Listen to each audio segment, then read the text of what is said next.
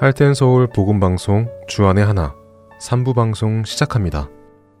주안의 하나 3부에서는 노우호 목사님의 성경의 파노라마와 은혜의 설교가 준비되어 있습니다. 먼저 성경의 파노라마 함께 들으시겠습니다.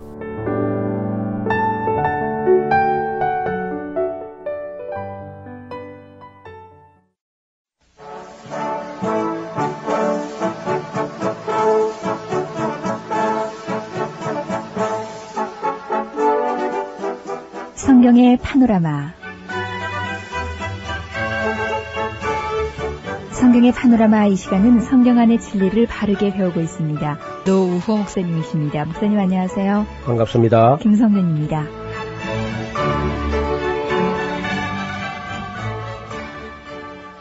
열국의 아버지 아브라함에 대해서 오늘 말씀 나눕니다. 예.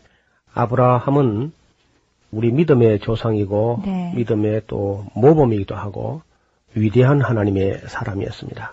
성경 안에 많은 사람들이 있고 또 많은 사람이 하나님을 믿었지만은 그 중에서 가장 모범적인 믿음의 사람 아브라함을 우리가 만난다는 것은 큰 기쁨이지요. 지난 시간 바벨탑 하나님 말씀을 믿지 않고 순종하지 못했던 사람들의 모습을 봤는데 예. 이 아브라함은 실로 순종하는 삶의 표본이잖아요. 그렇습니다. 아브라함하고 그 연대를 제가 계산한 게 만약에 맞다면은 노아가 오래 살아가지고 홍수 후에 약 350년을 살았거든요. 근데 그때 노아가 돌아가실 때 아브라함은 벌써 나이가 60세쯤 되었어요. 예. 그러니까 이제 경건한 아브라함 가문이 노아를 알았을 걸로 봅니다. 그리고 그 노아가 살던 땅이 어디쯤이었느냐 하면은 아라라산 기슭에서 시작해가지고 갈대아 있는 그 지방, 그러니까 지금 현재 이라크 어딘가 하고 그 터키 어딘가 그 근방에 이제 살았다고 보면은 네. 노아가 그래도 살아 있을 땐 그런 산 증인이죠. 하나님의 은혜, 예. 은혜의 증인이고. 그래서 바벨탑을 쌓고 인간들이 점점 그 니무롯을 따라서 악을 행하고 하나님을 대적하고 하나님을 믿지 않는 걸 볼 때 노아는 아마 연세 많아서 굉장히 가슴 아픈 말년을 보냈을 걸로 봅니다. 그 의로운 사람이 악한 사람들 세상에 섞여 살 때는 참 의인들이 가슴 아파하는 그런 일이 있는데 아마 노아가 굉장히 그 노년에 가슴 아프게 그렇게 지냈을 것 같아요. 그런 땅에 사는 중에서도 그래도 참 아브라함 같은 분이 있었다는 것은 참 놀랍지요. 요세푸스 같은 역사학자, 유대인 역사학자죠. 그분의 기록이나 증언을 통해서 들어보면은 아브라함이 하나님을 알게 된 것은 이 자연 만물을 가만히 볼 때에 이게 절대로 우연일 수가 없다. 아무 법칙도 어떤 원칙도 없는 같이 보이지만은 이것이 전부 합력해서 선을 이루는 이런 모습을 보면서 어, 거기에 누군가가 이 불규칙 뒤에서 어떤 힘이 작용하고 있는 것이다. 예. 능력과 의지와 지성이 있고 거기 사랑과 어떤 큰 어떤 은혜가 그 뒤에 있는 것이다. 이런 것을 깨달았다는 거죠. 그것은 바로 모든 것이 합력하여 선을 이룬다는 것이 우리가 사도 바울이 로마서 8장 28절에 처음 하는 얘기가 아니고 믿음을 가진 사람들은 언제나 그런 의식을 가지고 있었는가 봐요. 예를 들면은 요셉 같은 사람도 보면 그 일생 전체가 모든 것이 합력하여 선을 이루는 그런 모습을 볼 수 있습니다. 그리고 이제 야곱 가문의 모든 일들이 그렇고 아브라함 가문도 역시 그런 전통을 가지고 있고 또 이제 에스더 시대의 불임절 기원도 보면은 전체가 합력해가지고 결론은 선을 이루는 해피 엔딩으로 가는 그런 모습을 볼수 있습니다. 네. 이것은 바로 아브라함이 가졌던 믿음의 그 근거가 구름도 아무 무슨 규격이 아니고 나무 이파리 물 흐르는 거 하나도 규격품이 없는데 그러면서도 이거 전체가 합력해서 그 선한 목적을 이룬 걸 볼 때에 그 뒤에 어떤 큰 힘이 작용하는 것이다. 이렇게 해서 하나님을 발견했다는 거죠. 이제 오늘 우리가 신학적으로는 이러한 발견을 자연 계시라 그렇게 말합니다. 일반 계시 혹은 자연 계시라고 하고 그것을 아주 구체적으로 우리에게 밝혀서 기록해 준 책이 특별 계시인데 이게 바로 성경이죠. 그러니까 그 믿음의 눈을 가진 사람들은 두 가지를 잘 보셔야 되죠. 하나는 이 하나님께서 펼쳐낸 이 그림책, 그러니까 입체적인 이 자연 전체를 통해서 우리에게 보여주시는 이 자연 계시도 잘 관찰할 수 있는 눈이 있으면 참 좋겠고요. 그 다음에 특별 계시가 기록된 이 성경을 통해서 이 모든 것을 더 극명하게, 더 분명하게 이제 알 수가 있습니다. 때로는 독수리처럼 높이 올라가서 앞뒤 전후 멀리 숲을 보기도 하고 또 어떤 부분은 좀 중요한 부분은 더 가까이 다가와서 어, 상세하게 구체적으로 좀 실질적으로 문제를 보는 그런 안목이 아마 길러졌으면 하는 마음 간절합니다. 성경은 말씀하시기를 내 생각은 너희 생각과 다르다.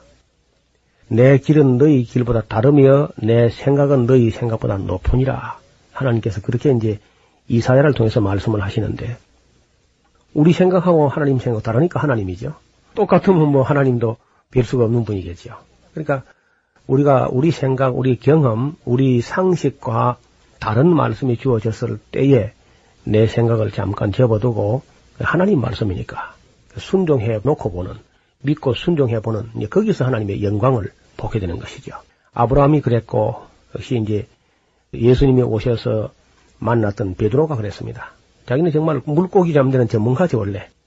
갈릴리 바다에서 잠배가 굵은 사람이고 무슨 고기 어디인가 뭐 얼마나 놀고 있는 걸 다 물고기 장소와 때를 다 아는 그런 베드로가 그 목수 일을 하시던 예수님이 와서 말씀을 하시는데도 그가 말씀에 의지하여 또 그렇게 말씀하시니까 내가 그물을 내리겠습니다 하고 이게 한번 해보는 사람들이 그저 자기 안에서 굳어져 가지고 자기 생각을 벗어나지 못하는 사람은 위대한 삶을 살 수가 없습니다. 네. 때로는 그 창의력이라고 하는 것이 엉뚱한 데서 내 상식을 벗어나는 데서 창의력이 나오게 되고 또 한 단계 발전할 수 있는 거지요. 그리고 새로운 이론을 수용하지 못하는 사람은 거의 발전하지 못합니다. 그 역사가 퇴보할 수밖에 없죠. 그래서 우리가 어른들이 하는 역사적인 어른들의 말씀도 귀를 기울여야 되지만은 때로는 어른들이 젊은 사람들의 사고 또 참신한 새로운 어떤 창의력에 대해서도 관심을 가지는 그런 사회가 발전하는 것이죠. 아브라함이는 아주 깜짝 놀랄 그런 명령이 주어졌습니다. 그가 처음에 이제 한 60세 정도 됐을 때 노아가 세상을 떠나고 나니까 그 한 등불이 꺼진 거죠. 그야말로 그 노아는 그 캄캄한 시대에 새 세상을 열었던 그런 새로운 세상의 시조처럼 그런 분이었는데 그 후손들이 결국은 바벨탑을 쌓고 불신앙으로 똘똘 뭉쳐가지고 하나님을 대적하고 니무롯을 따라가고 세미라미스나 담무스를 섬기고 어머니신 아들신 이런 잡신들을 섬기는 이런 망측한 일들이 벌어질 때 아마 의로운 사람들은 많이 슬퍼하며 애통하고 했을 겁니다. 그렇죠. 어느 시대나 하나님께서 정말 그 이 세상 사람들 중에서 사랑하는 사람들은 세상의 자행들은 악을 놓고 슬퍼하는 사람들, 애통하는 사람들, 그리고 진리에 대해서 목말라 하고 의에 줄이고 목마른 사람들, 이런 사람들을 찾으시고 또 어떤 한 세상을 멸망시킬 때에 인을 치는 걸 보면 꼭 그런 사람들 이마에 가서 인을 치도록 먹그릇을 찬 천사들이 이 지학 세상에서 죄를 슬퍼하며 애통하는 그런 사람들 이마에 인을 치는 그런 모습을 볼 수 있습니다.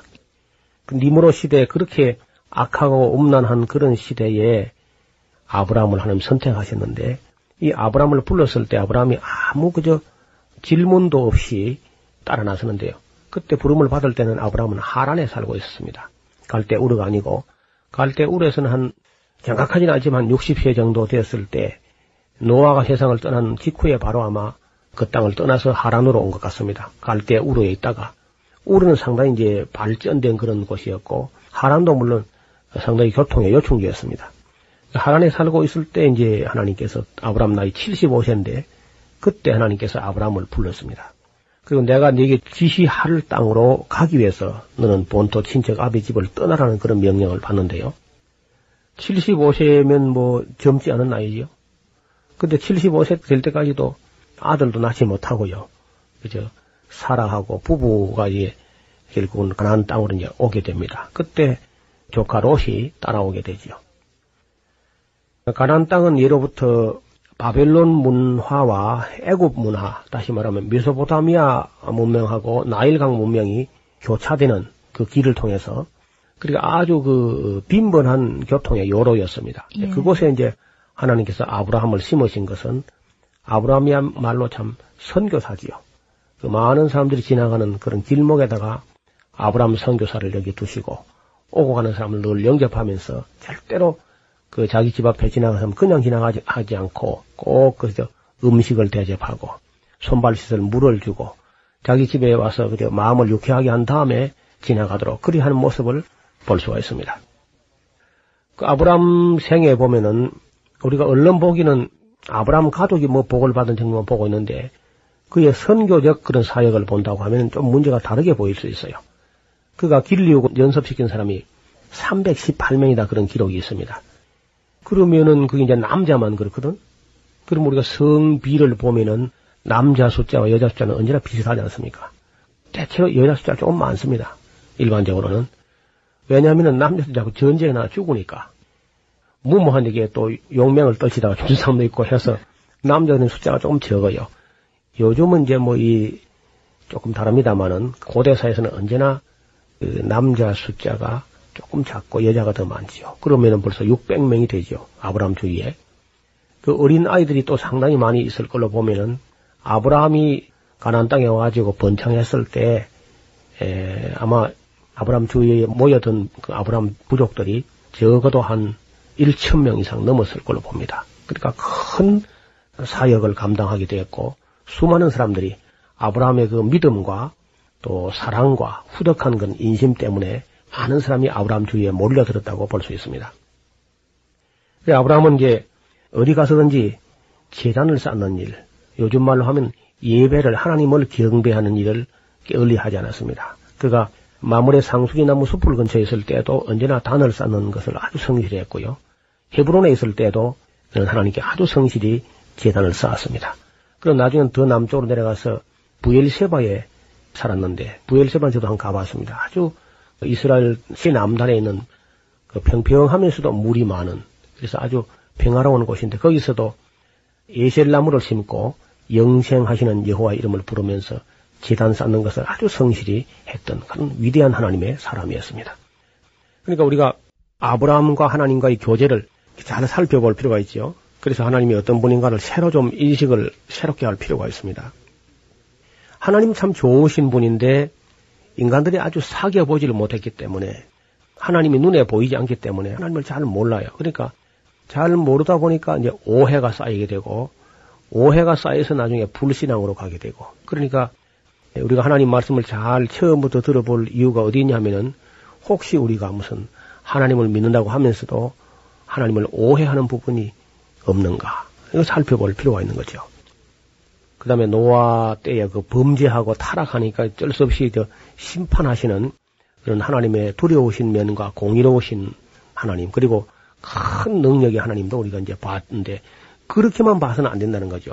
반드시 하나님의 그 사랑과 은혜와 자비와 긍휼과 이런 것을 우리가 아브라함을 통해서 좀 잘 봐야 되겠고요. 예. 아브라함에서 이삭, 이삭에서 어, 야곱, 야곱에서 요셉으로 이어지는 그 과정에서 창세기 이제 12장부터 50장으로 이어지는 그 뒷부분에 하나님과 그 족장들의 교제, 신앙 생활을 통해서 하나님이 얼마나 좋으신 분인가. 예. 심지어 그 아주 개벽하고 그저 악착 같은 그런 야곱에게 대해서도 하나님이 얼마나 자비로우신가.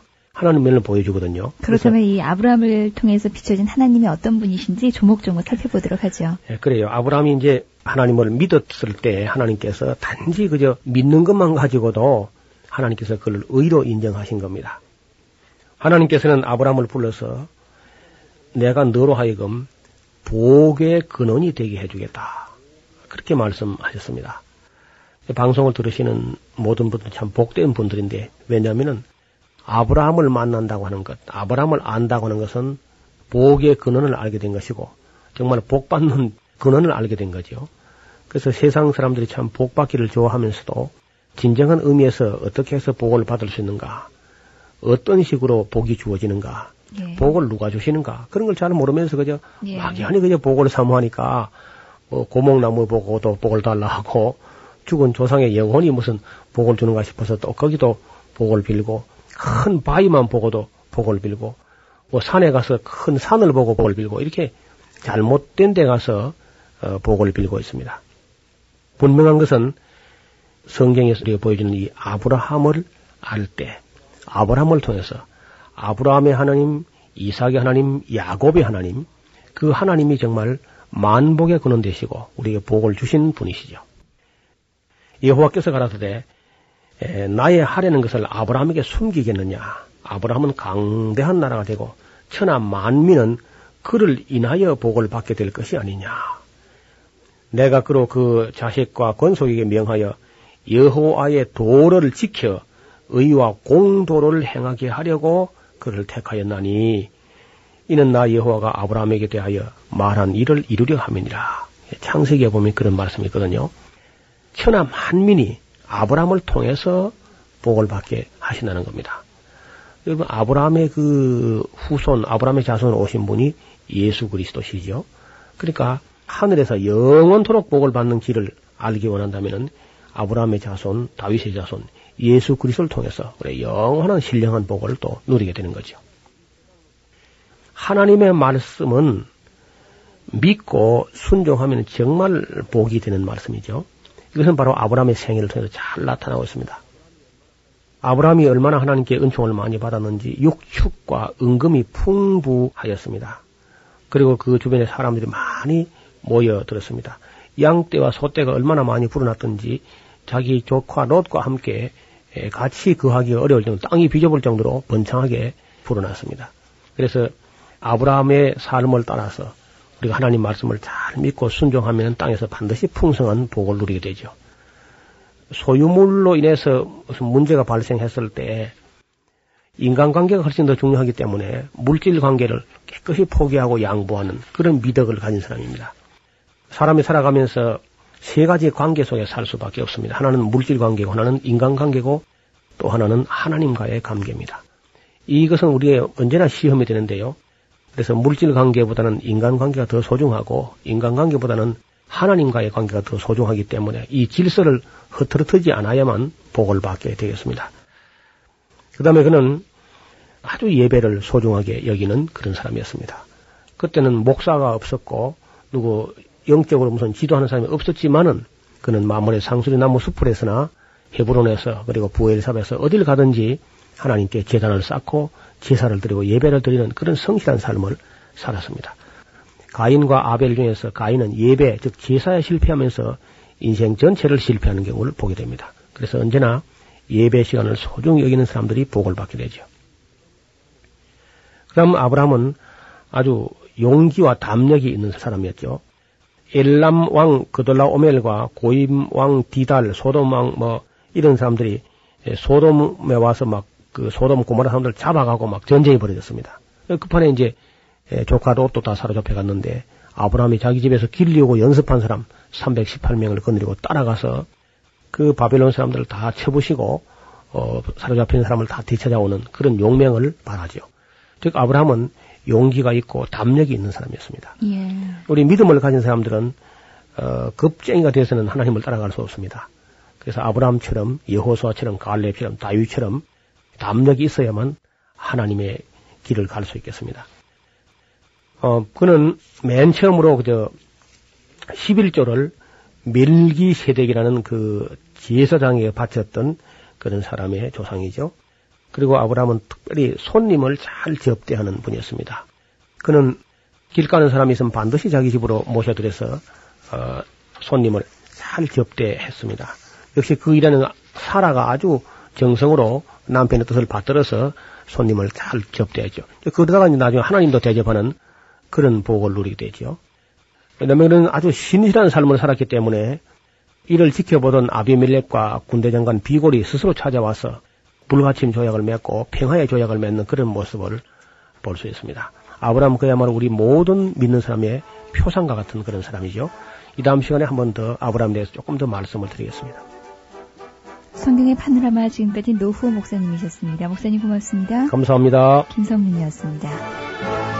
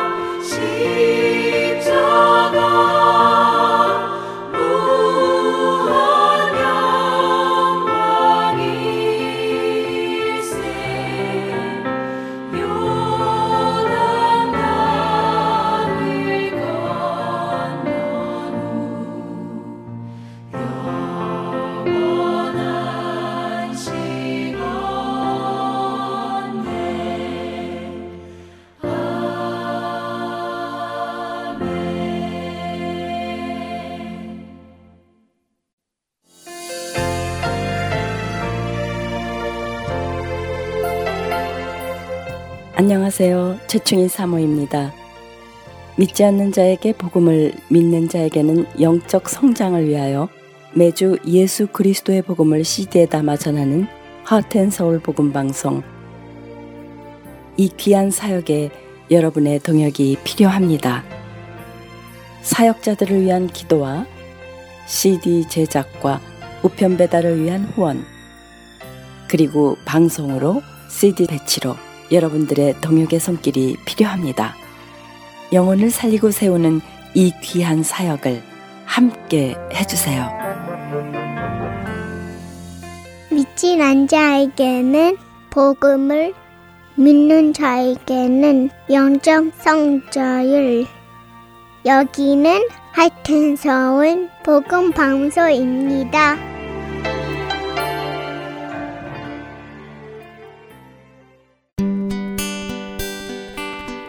소식 사랑으로 땅끝까지 전하는 아랜소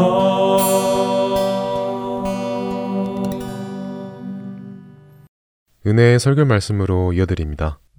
오늘 설교 말씀은 서울 우면동 교회 정준경 목사님께서 요엘 2장 28절부터 32절까지의 말씀을 본문으로 보배로운 약속이라는 제목의 말씀 전해 주십니다. 은혜의 시간 되시기 바랍니다. 요엘 2장 28절에서 32절입니다. 그 후에 내가 내 영을 만민에게 부어주리니 너희 자녀들이 장래일을 말할 것이며 너희 늙은이는 꿈을 꾸며 너희 젊은이는 이상을 볼 것이며 그때 내가 또 내 영을 남종과 여종에게 부어줄 것이며 내가 이적을 하늘과 땅에 베풀리니 곧 피와 불과 연기 기둥이라. 여호와의 크고 두려운 날이 이르기 전에 해가 어두워지고 달이 핏빛같이 변하려니와. 같이요 누구든지 여호와의 이름을 부르는 자는 구원을 얻으리니 이는 나 여호와의 말대로 시온 산과 예루살렘에서 피할 자가 있을 것이며 남은 자 중에 나 여호와의 부름을 받을 자가 있을 것임이니라. 아멘. 우리에게 말씀 주시기를 기뻐하시는 하나님, 말씀은 늘 우리를 삶의 진실 앞에 서게 합니다. 거짓과 속임수로 가득한 세상에서 오늘 또 주신 말씀으로 승리하며 살아갈 수 있도록 인도하여 주옵소서. 미련한 종을 주님 손에 맡기옵고 예수님의 이름으로 기도하옵나이다. 아멘.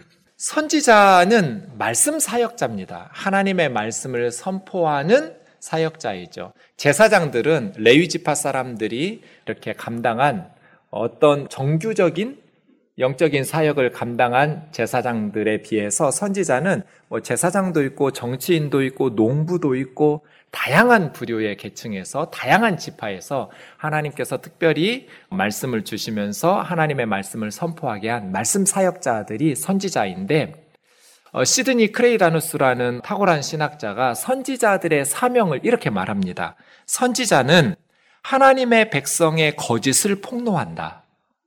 거짓 신앙을 폭로함으로써 거짓의 가면을 뜯어내고 그 뒤에 감추어진 사람들의 진짜 얼굴을 보여줌으로써 그들의 헛된 기대를 무너뜨린다. 선지서를 읽다 보면 아, 이 말이 옳다라는 것을 깨닫게 됩니다. 이스라엘 백성들이 하나님을 섬기니까 다른 우상을 섬기는 이방인들에 비해서 자기들은 하나님께서 보호해 주시고 복을 주실 거라는 기대를 가지고 살잖아요. 우리는 그리스도인이니까 하나님께서 우리에게 복을 주실 거야 라는 기대를 가지고 있는데 선지자들은 하나님 백성의 거짓 신앙과 거짓된 삶을 폭로해요. 가면을 벗겨요. 그래서 그들의 신앙의 실체를 말씀의 거울 앞에 딱 비춰줌으로써 헛된 기대를 무너뜨려요. 그래서 참된 소망을 가지고 바른 신앙을 가질 수 있도록 하나님의 말씀을 선포하는 것. 선지자들의 사명이죠. 요엘서 1장 1절을 보시면 이렇게 시작합니다. 부두엘의 아들 요엘에게 임한 여호와의 말씀이라. 여기 보면 빠진 게 하나 있어요. 다른 선지서들을 보면 이 선지자가 어느 왕 때 활동했는지 왕의 이름이 나와요. 그런데 요엘서를 아무리 읽어도 어느 시대에 활동한 선지자인지 왕의 이름이 나오지 않아요. 그래서 성경학자들은 다양한 시대를 추측해요. 주전 9세기에서부터 3세기까지. 왜냐하면 요엘서 안팎으로 이 선지자가 언제 활동했는지를 알려주는 정보가 없기 때문이에요. 왜 그랬을까? 뭐 하나님께서 이 선지자가 활동한 시대가 중요했다면 가르쳐 주셨을 텐데 어느 왕 때 활동한 역사적 배경을 가지고 있는지 그것이 요엘서 본문을 해석하는 데 있어서 그렇게 중요한 것이 아니기 때문에 가르쳐 주시지 않은 것 아닌가 이런 생각은 할 수 있겠죠. 요엘서를 읽다 보면 모든 시대 하나님의 백성들에게 주시는 경고의 말씀. 네, 1절 있는 것처럼 요엘은 그냥 말씀을 전달하는 말씀의 전달자죠. 요엘서를 통해서 말씀하시는 분은 여호와의 말씀 하나님이시니까요. 요엘서는 3장으로 이루어진 소선지서 짧은 성경에서 주일로는 오늘 하루 어, 말씀을 전할 텐데요. 요엘서의 내용은 말씀드린 것처럼 매우 중요한 하나님의 메시지를 담고 있습니다. 요엘서 전체를 보기는 어렵고 오늘은 오늘 말씀 앞에 있는 2장 1절부터 오늘 말씀을 중심으로 좀 살펴보겠습니다. 요엘서가 어떤 메시지를 전하는지 2장 1절 보시면 시온에서 나팔을 불며 시온 예루살렘이죠? 거룩한 산에서 경고의 소리를 지르라. 이렇게 말합니다. 성경을 읽으시다가 나팔을 분다고 할 때는 둘 중 하나로 해석하셔야 돼요. 언제 나팔을 부냐면 파수꾼들이 적군이 쳐들어왔을 때 재난 경보 사이렌을 울리듯이 나팔을 불 때가 있어요. 그러니까 적군이 쳐들어온다고 경고하는 것이죠. 쉴 새 없이 불어대면서 위험하다고 위험을 알려주는 나팔을 불 때가 있고 또 하나는 뭐 거룩한 성회, 희년이 되었다, 안식년이 되었다, 어떤 성회로 거룩한 모임으로 백성들을 소집할 때 나팔을 불어요.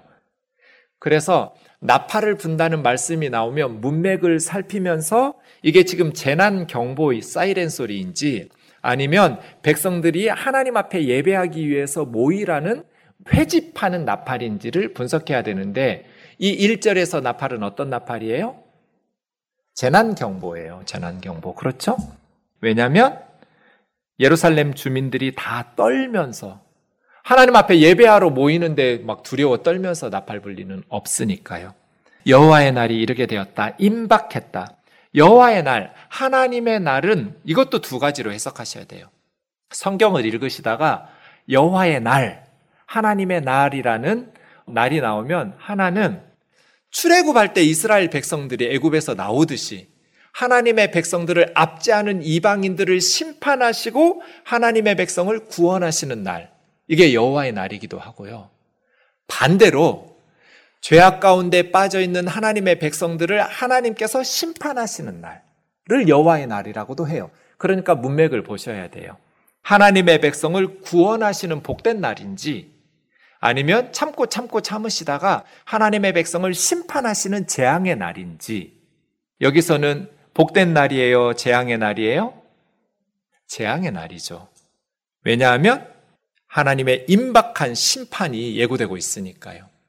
어둡고 캄캄한 날이에요. 짙은 구름이 덮인 날이고 새벽빛이 산꼭대기에 덮인 것과 같은 날이에요.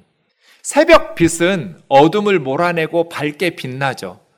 아무리 높은 산꼭대기도 아무리 칠같이 어두웠던 밤도 새벽 빛이 밝히기 시작하면 다 물러날 수밖에 없어요. 이것은 저항할 수 없는 새벽빛이 산꼭대기를 덮는 것처럼 하나님의 심판의 날, 그날은 어둡고 깜깜한 날이고 짙은 구름이 임하는 하나님의 심판의 날인데 피할 수 없는 거예요. 하나님의 백성들이 도망칠 수 없는, 저항하여 막을 수 없는 날이에요.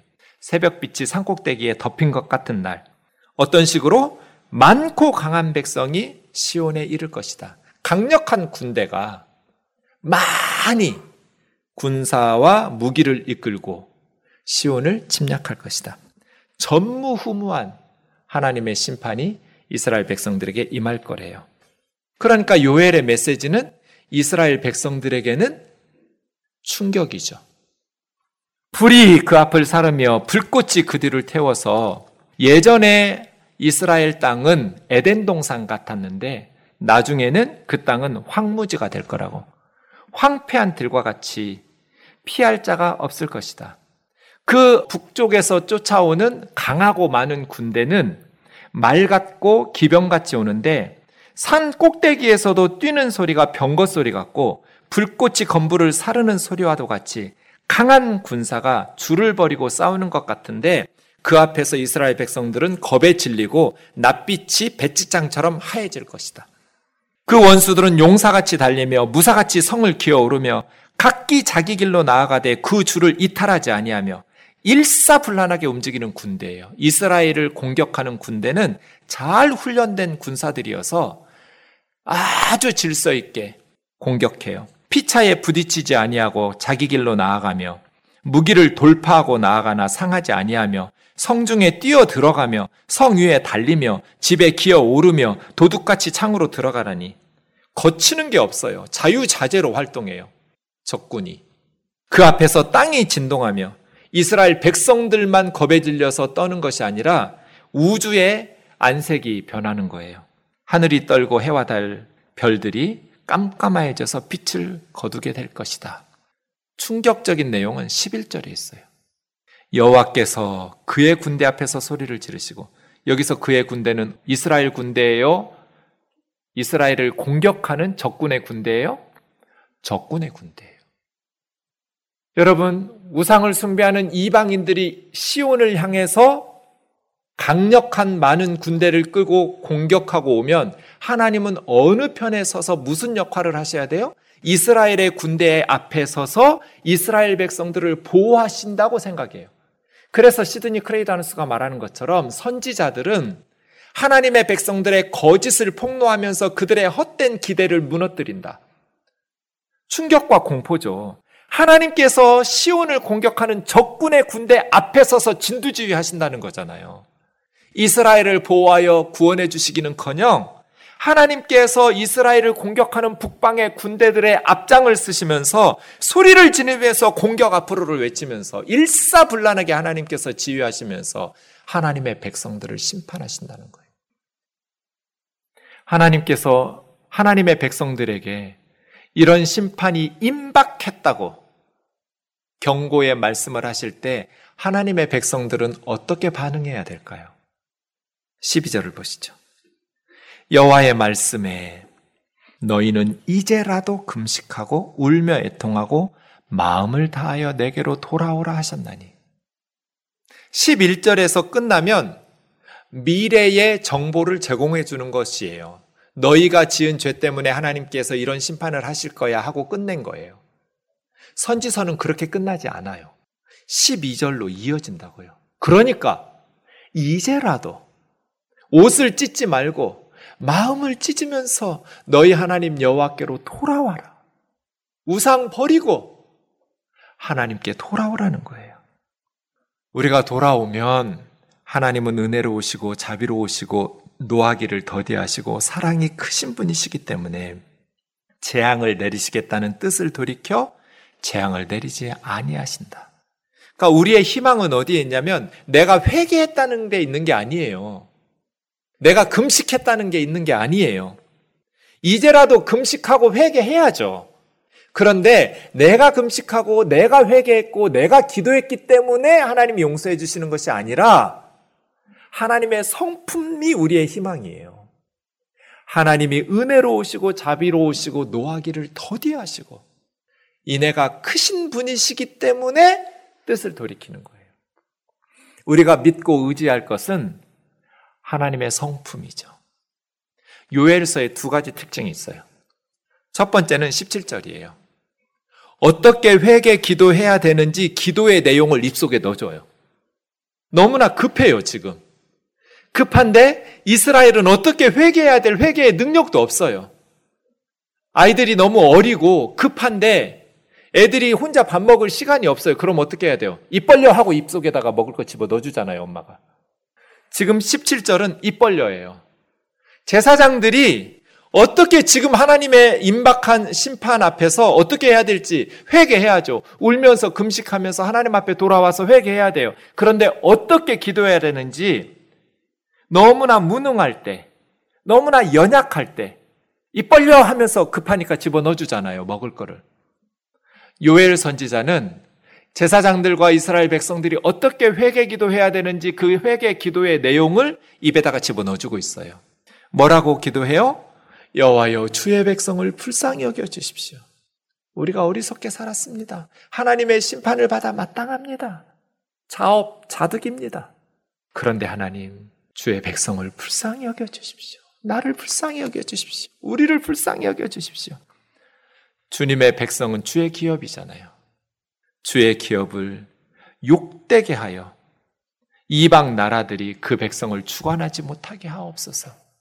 하나님을 섬기지 않은 우상을 숭배하는 세상 사람 그 이방인들이 이스라엘의 하나님, 그들의 하나님 여호와가 어디 있냐?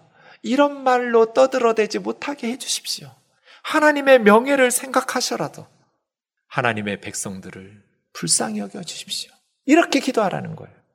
우리도 이렇게 기도해야죠. 이게 첫 번째 요엘서의 특징이에요. 기도 제목을 입에다 넣어줘요. 그럼 하나님께서 어떻게 하실까요? 18절 같이 읽겠습니다. 시작. 그때에 여호와께서 자기의 땅을 극진히 사랑하시어 그의 백성을 불쌍히 여기실 것이라. 네. 그때는 언제예요? 여호와여 주의 백성을 불쌍히 여기시옵소서. 주의 기업이 욕되지 않도록 수치를 당하지 않게 해 주십시오. 하나님을 모르는 이방인들이 이방 나라들이 압제하고 주관하지 못하게 해 주십시오. 그들이 그들의 입으로 그들의 하나님 여호와가 어디 있느냐 이런 말 하지 못하게 해 주십시오.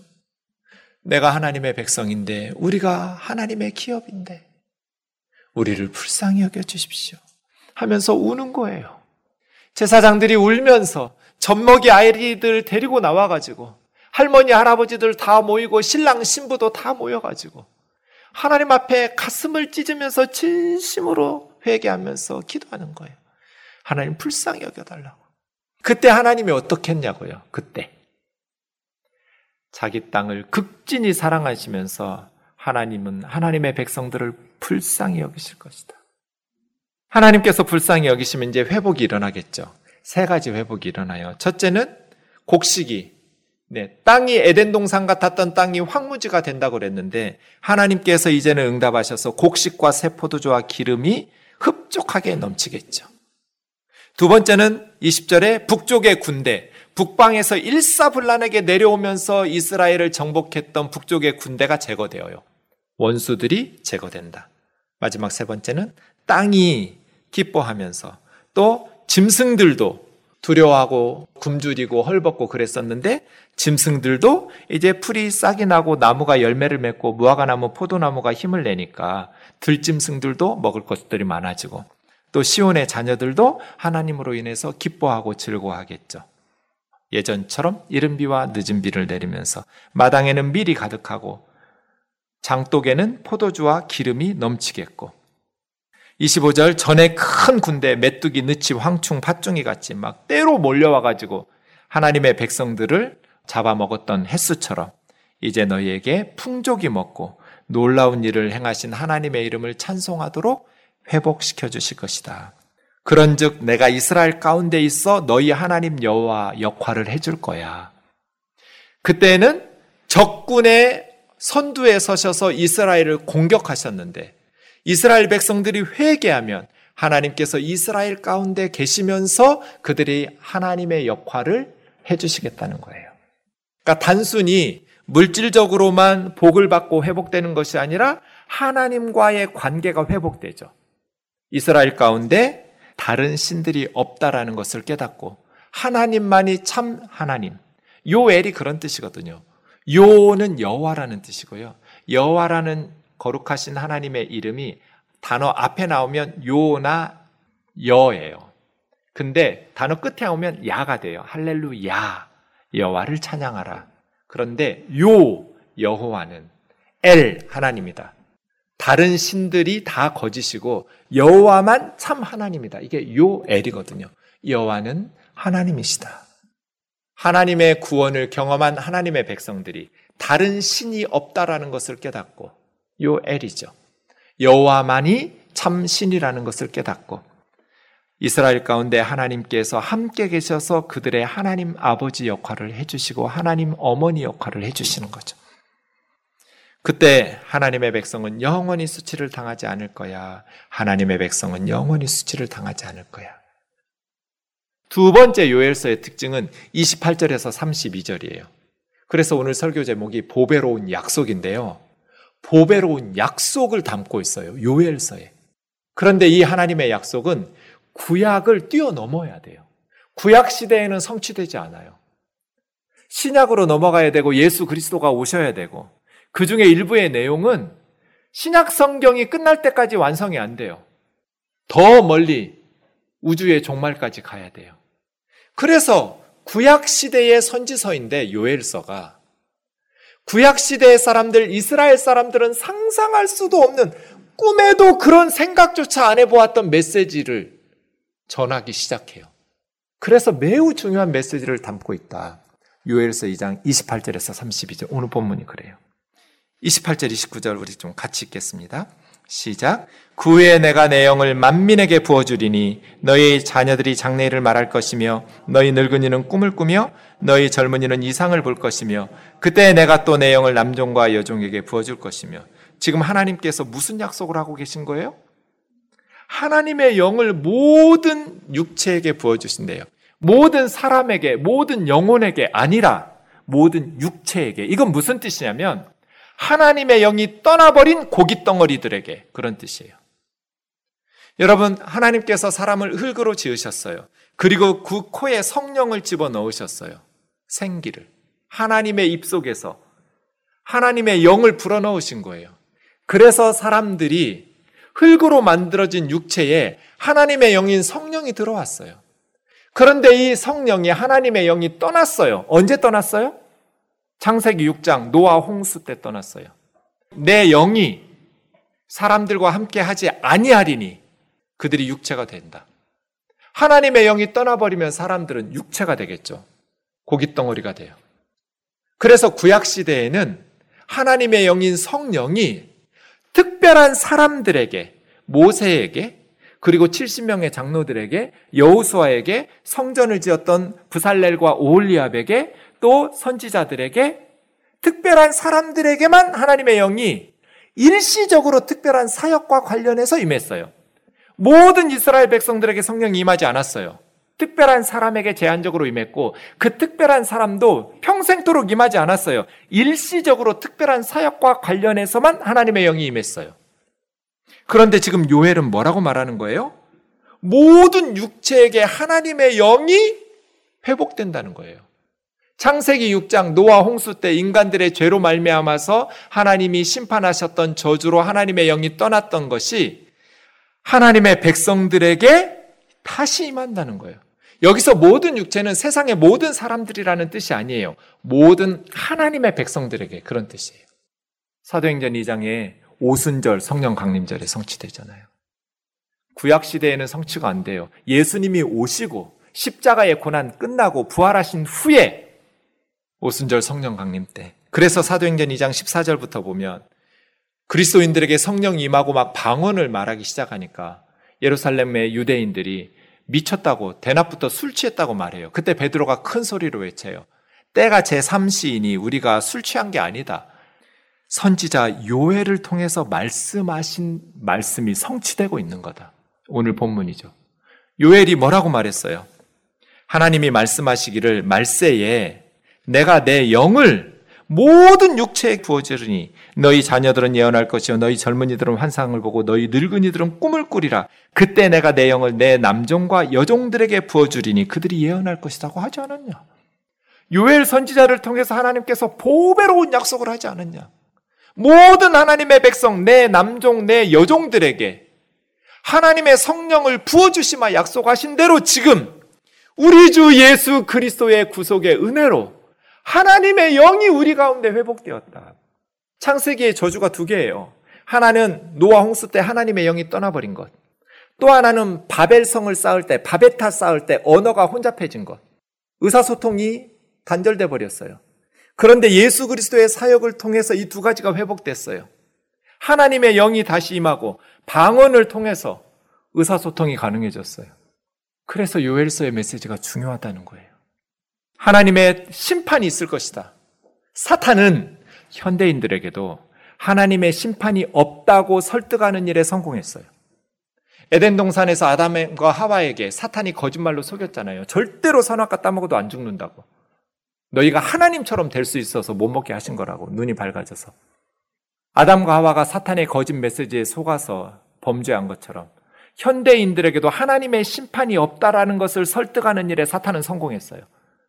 이러한 말씀을 전하면 현대인들은 안 믿고 코웃음을 쳐요. 네가 죽어봤어? 천국과 지옥 가봤어? 지옥은 무슨 지옥? 비웃어요. 그러나 성경은 분명히 말씀하세요. 여호와의 크고 두려운 날이 임할 것이다. 그럼 어떻게 해야 돼요? 32절. 누구든지 여호와의 이름을 부르는 자는 구원을 얻으리니. 하나님의 이름을 부른다는 것은 무슨 뜻이에요? 부처님, 공자님, 어, 예수님 도와주세요, 살려주세요가 아니고 그건 하나님 이름을 부르는 게 아니에요. 아브라함이 가는 곳마다 여호와의 이름을 불렀더라. 그게 무슨 뜻이에요? 아브라함이 새로운 도시에 갈 때마다 하나님 하고 이름 불렀다는 게 아니잖아요. 공적인 예배를 드렸다는 뜻이에요. 관용구예요. 하나님의 이름을 불렀다는 것은 하나님께 예배하면서 하나님을 섬겼다는 거예요. 하나님의 심판의 날에 누가 구원받겠어요? 하나님을 믿고 하나님께 예배하고 하나님을 섬기는 하나님의 백성들만 구원받죠. 세상의 권력을 손에 쥔 자가 구원받는 게 아니고 경제력을 가지고 돈으로 구원받는 게 아니고 지식을 쌓아 가지고 구원받는 게 아니고 산속에 들어가서 도 닦아 가지고 구원받는 것이 아니라 여호와의 이름을 부르는 자, 하나님을 믿고 신뢰하면서 하나님을 예배하고 하나님을 섬기는 하나님의 백성들만 구원받을 거예요. 시온산과 예루살렘은 지상의 시온이 아니에요. 영적인 예루살렘이겠죠. 교회와 하나님의 백성들의 공동체. 예수 그리스도 그곳에 하나님의 심판을 피할 피난처가 있는 것이죠.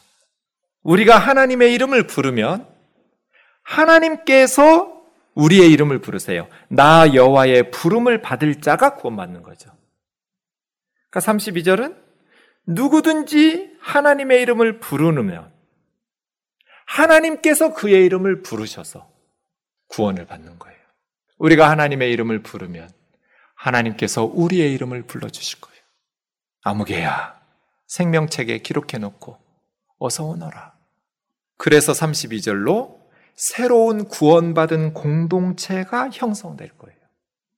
이것을 로마서 10장에서 사도 바울이 말해요. 요엘서의 메시지는 너무 중요하기 때문에 베드로와 사도 바울이 인용하면서 말씀을 선포하는데 로마서 10장 보세요. 성경에 이르되 이게 요엘서예요. 누구든지 그를 믿는 자는 부끄러움을 당하지 아니하리라 하니 유대인이나 헬라인이나 차별이 없다. 한 분이신 주님께서 모든 사람의 주님이 되셔서 그를 부르는 모든 사람에게 부여하시도다. 누구든지 주의 이름을 부르는 자는 구원을 받으리라. 이게 요엘이 한 말이잖아요. 누구든지 주의 이름을 부르는 자는 구원을 받으리라. 여호와의 이름을 부르는 자. 그런데 새로운 공동체는 유대인과 헬라인이 차별이 없어요. 상상할 수도 없는 일이에요. 남자와 여자가 차별이 없어요. 2000년 전 로마 제국에서 상상할 수 없는 말이에요. 로마 시민권자인 자유인과 노예들이 차별이 없어요. 상상할 수도 없는 일이에요. 어떻게 유대인과 이방인이 차별이 없고 남자와 여자가 차별이 없고 로마 시민권자와 노예들이 차별이 없어요. 그 시대 사람들은 상상할 수가 없는 일이에요. 그런데 복음 안에서 한 분 주께서 모든 사람의 주님이 되셔서 그의 이름을 부르는 모든 사람에게 주님은 주님의 역할을 해주셔서 부요하신 분이었어. 그 주님의 은혜로 구원을 얻을 것이다. 그럼 어떻게 해야 돼요? 14절이죠. 믿지 않는 일을 어떻게 부르겠어요? 믿지 않는데. 듣지 못했는데 어떻게 믿을 수 있겠어요? 누군가가 전파해 주지 않았는데 어떻게 들을 수 있겠어요? 하나님이 보내시지 않았는데 어떻게 갈 수 있겠어요? 그래서 중요한 건 어디서부터 시작돼요? 좋은 소식을 전하는 자들의 발이요. 아름답도다. 하나님께서 보내셔서 우리는 세상으로 보내심을 받은 자들이에요. 우리가 세상에 가서 전파해 줘야죠. 예수 그리스도의 생명의 복음을 전해 줘야죠. 그래야 그 사람들이 듣죠, 복음을. 들어야 믿을 수 있잖아요. 믿음이 있어야 주의 이름을 부르죠. 주의 이름을 불러야 하나님의 우주적 대파국 심판의 날에 구원을 받죠. 그러니까 이런 순서대로 복음이 열매 맺겠네요. 사랑하는 자매 형제 여러분, 보배로운 약속. 하나님께서 만민에게 성령, 모든 하나님의 백성들에게 하나님의 영을 부어주신다. 저와 여러분 안에 성령이 내주하세요. 성령이 우리 안에 계신다는 확실한 증거는 고린도전서 12장 3절이에요. 같이 읽겠습니다. 시작. 그러므로 내가 너희에게 알리노니 하나님의 영으로 말하는 자는 누구든지 예수를 저주할 자라 하지 아니하고 또 성령으로 아니하고는 누구든지 예수를 주시라 할 수 없느니라. 아무리 예수 믿으라고 예수님을 부르라고 하나님 아버지를 부르라고 해도 세상 사람들은 안 불러요. 못 불러요. 왜 예수가 내 인생의 하나님이고 내 인생의 주냐고 나 예수 안 믿는 거예요. 성령으로 하지 아니하고는 예수를 주라고 할 수 없어요. 그래서 내 안에 성령이 계시는가 확인하는 방법은 예수님이 내 삶의 주인이신가? 예수님이 내 죄 때문에 십자가에 하나님의 심판을 받으셨는가? 나는 그것을 믿고 입술로 고백하는가? 주의 영으로 하나님의 영으로 말미암지 않고는 누구든지 예수를 주라고 할 수가 없어요. 문제는 우리가 우리 안에 내주하시는 성령님을 순종하면서 따르지 않으니까 내 힘과 내 경험으로 살려고 하니까 무기력해지는 거예요. 이게 팁이에요, 팁. 신앙생활을 잘하고 인생을 승리하고 성공적으로 살아갈 수 있는 방법은 내 힘을 의지하지 않고 성령을 의지하는 거예요. 여러분 어떻게 살고 계시나요? 나는 믿음이 생기고 싶은데 믿음이 안 생긴다고 고민하는 분들이 있어요. 뭐가 문제예요? 성령을 구하셔야죠. 내 힘으로 내가 똑똑해져서 믿음이 생기는 거 아니에요. 믿음이 생겨서 그리스도인이 되는 걸 거듭난다 그래요. Born again. 아이가 태어나는 것처럼. 중생. 한 번 더 태어나야 돼요. 하나님의 자녀로. 아이가 태어날 때 애가 힘줘요? 엄마가 힘줘요? 엄마가 힘주죠. 애가 힘주면 위험해요. 애는 힘 빼고 그냥 엄마 힘주는 대로 순풍하고 나오면 돼요. 애도 힘들죠, 물론. 하지만 엄마가 힘을 줘요. 성령 안에서 우리가 거듭나는 거거든요. 그래서 이렇게 기도해야 돼요. 하나님, 나는 하나님이 계신지 안 계신지 모르겠다고. 그런데 하나님이 계신다면 하나님의 영인 성령님 내 마음에 믿음을 달라고. 내 지식과 내 지혜로 하나님을 믿는 게 아니에요. 성령의 도우심을 구하는 거예요. 성령님, 내 안에도 믿음을 달라고 하면서 성경을 읽는 거죠. 말씀을 듣는 거예요. 성령께서 역사하지 않으시면 누구도 예수를 주라고 부를 수가 없어요. 지금 우리에게 필요한 건 성령의 능력, 성령의 은혜예요. 그래서 교회가 살아나려면 성령의 은혜를 사모해야 돼요. 내 힘으로 내 생각대로 사는 것이 아니라 하나님의 말씀인 성경을 순종할 수 있도록 성령의 도우심을 구해야 돼요. 그래서 인생의 팁은, 신앙생활의 팁은 성령을 구하는 거예요. 성령의 도우심을 구하는 거예요. 하나님 내 뱃속에서 나온 내 새끼인데도 사랑이 안 되고 용서가 안 된다고. 성령님 앞에 도우심을 구하는 거예요. 성령님 내 마음 다스려 주세요. 내 힘으로 사는 거 아니에요. 성령의 도우심을 구하면서 사는 거예요. 억울한 일을 당할 때, 신앙에 남은 것이 아무도 없고 친구들도 다 떠나고 외롭고 고독한 삶에 성령의 도우심을 구하는 거예요. 성령님, 도와주세요. 그때 가정이 회복되고 교회가 회복되고 하나님의 백성들이 승리하게 될 줄로 믿습니다.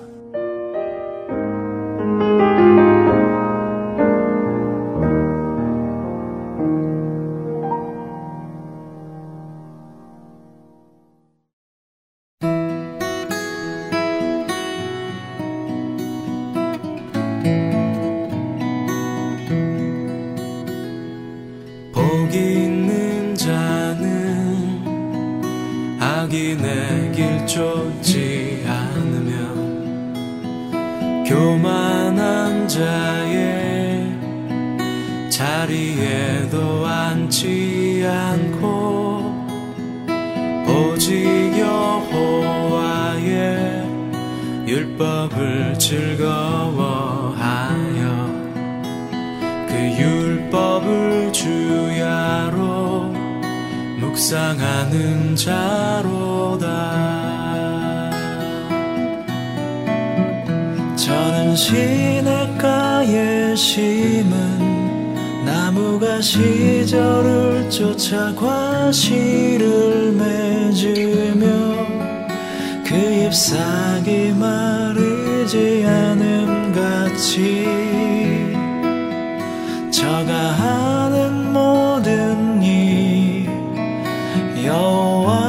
여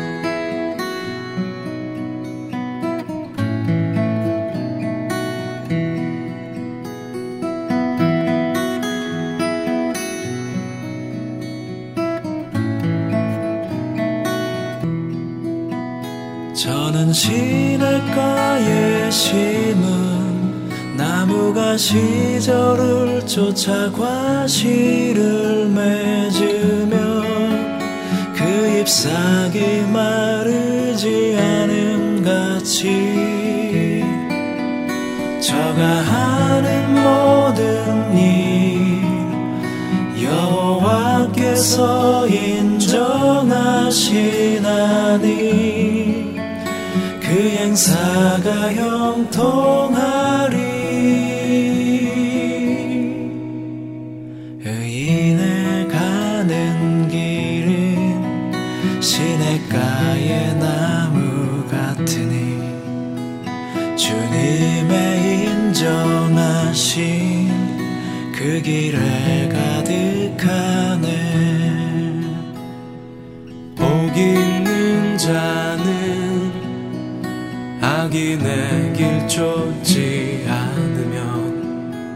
그 묵상하는 자로다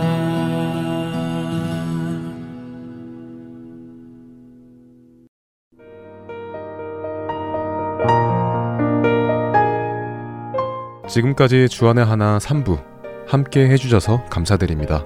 다른 방송들을 더 듣고 싶으신 분들은 홈페이지 www.할테앤서울.org에서 특별 방송을 클릭하셔서 들으실 수 있습니다.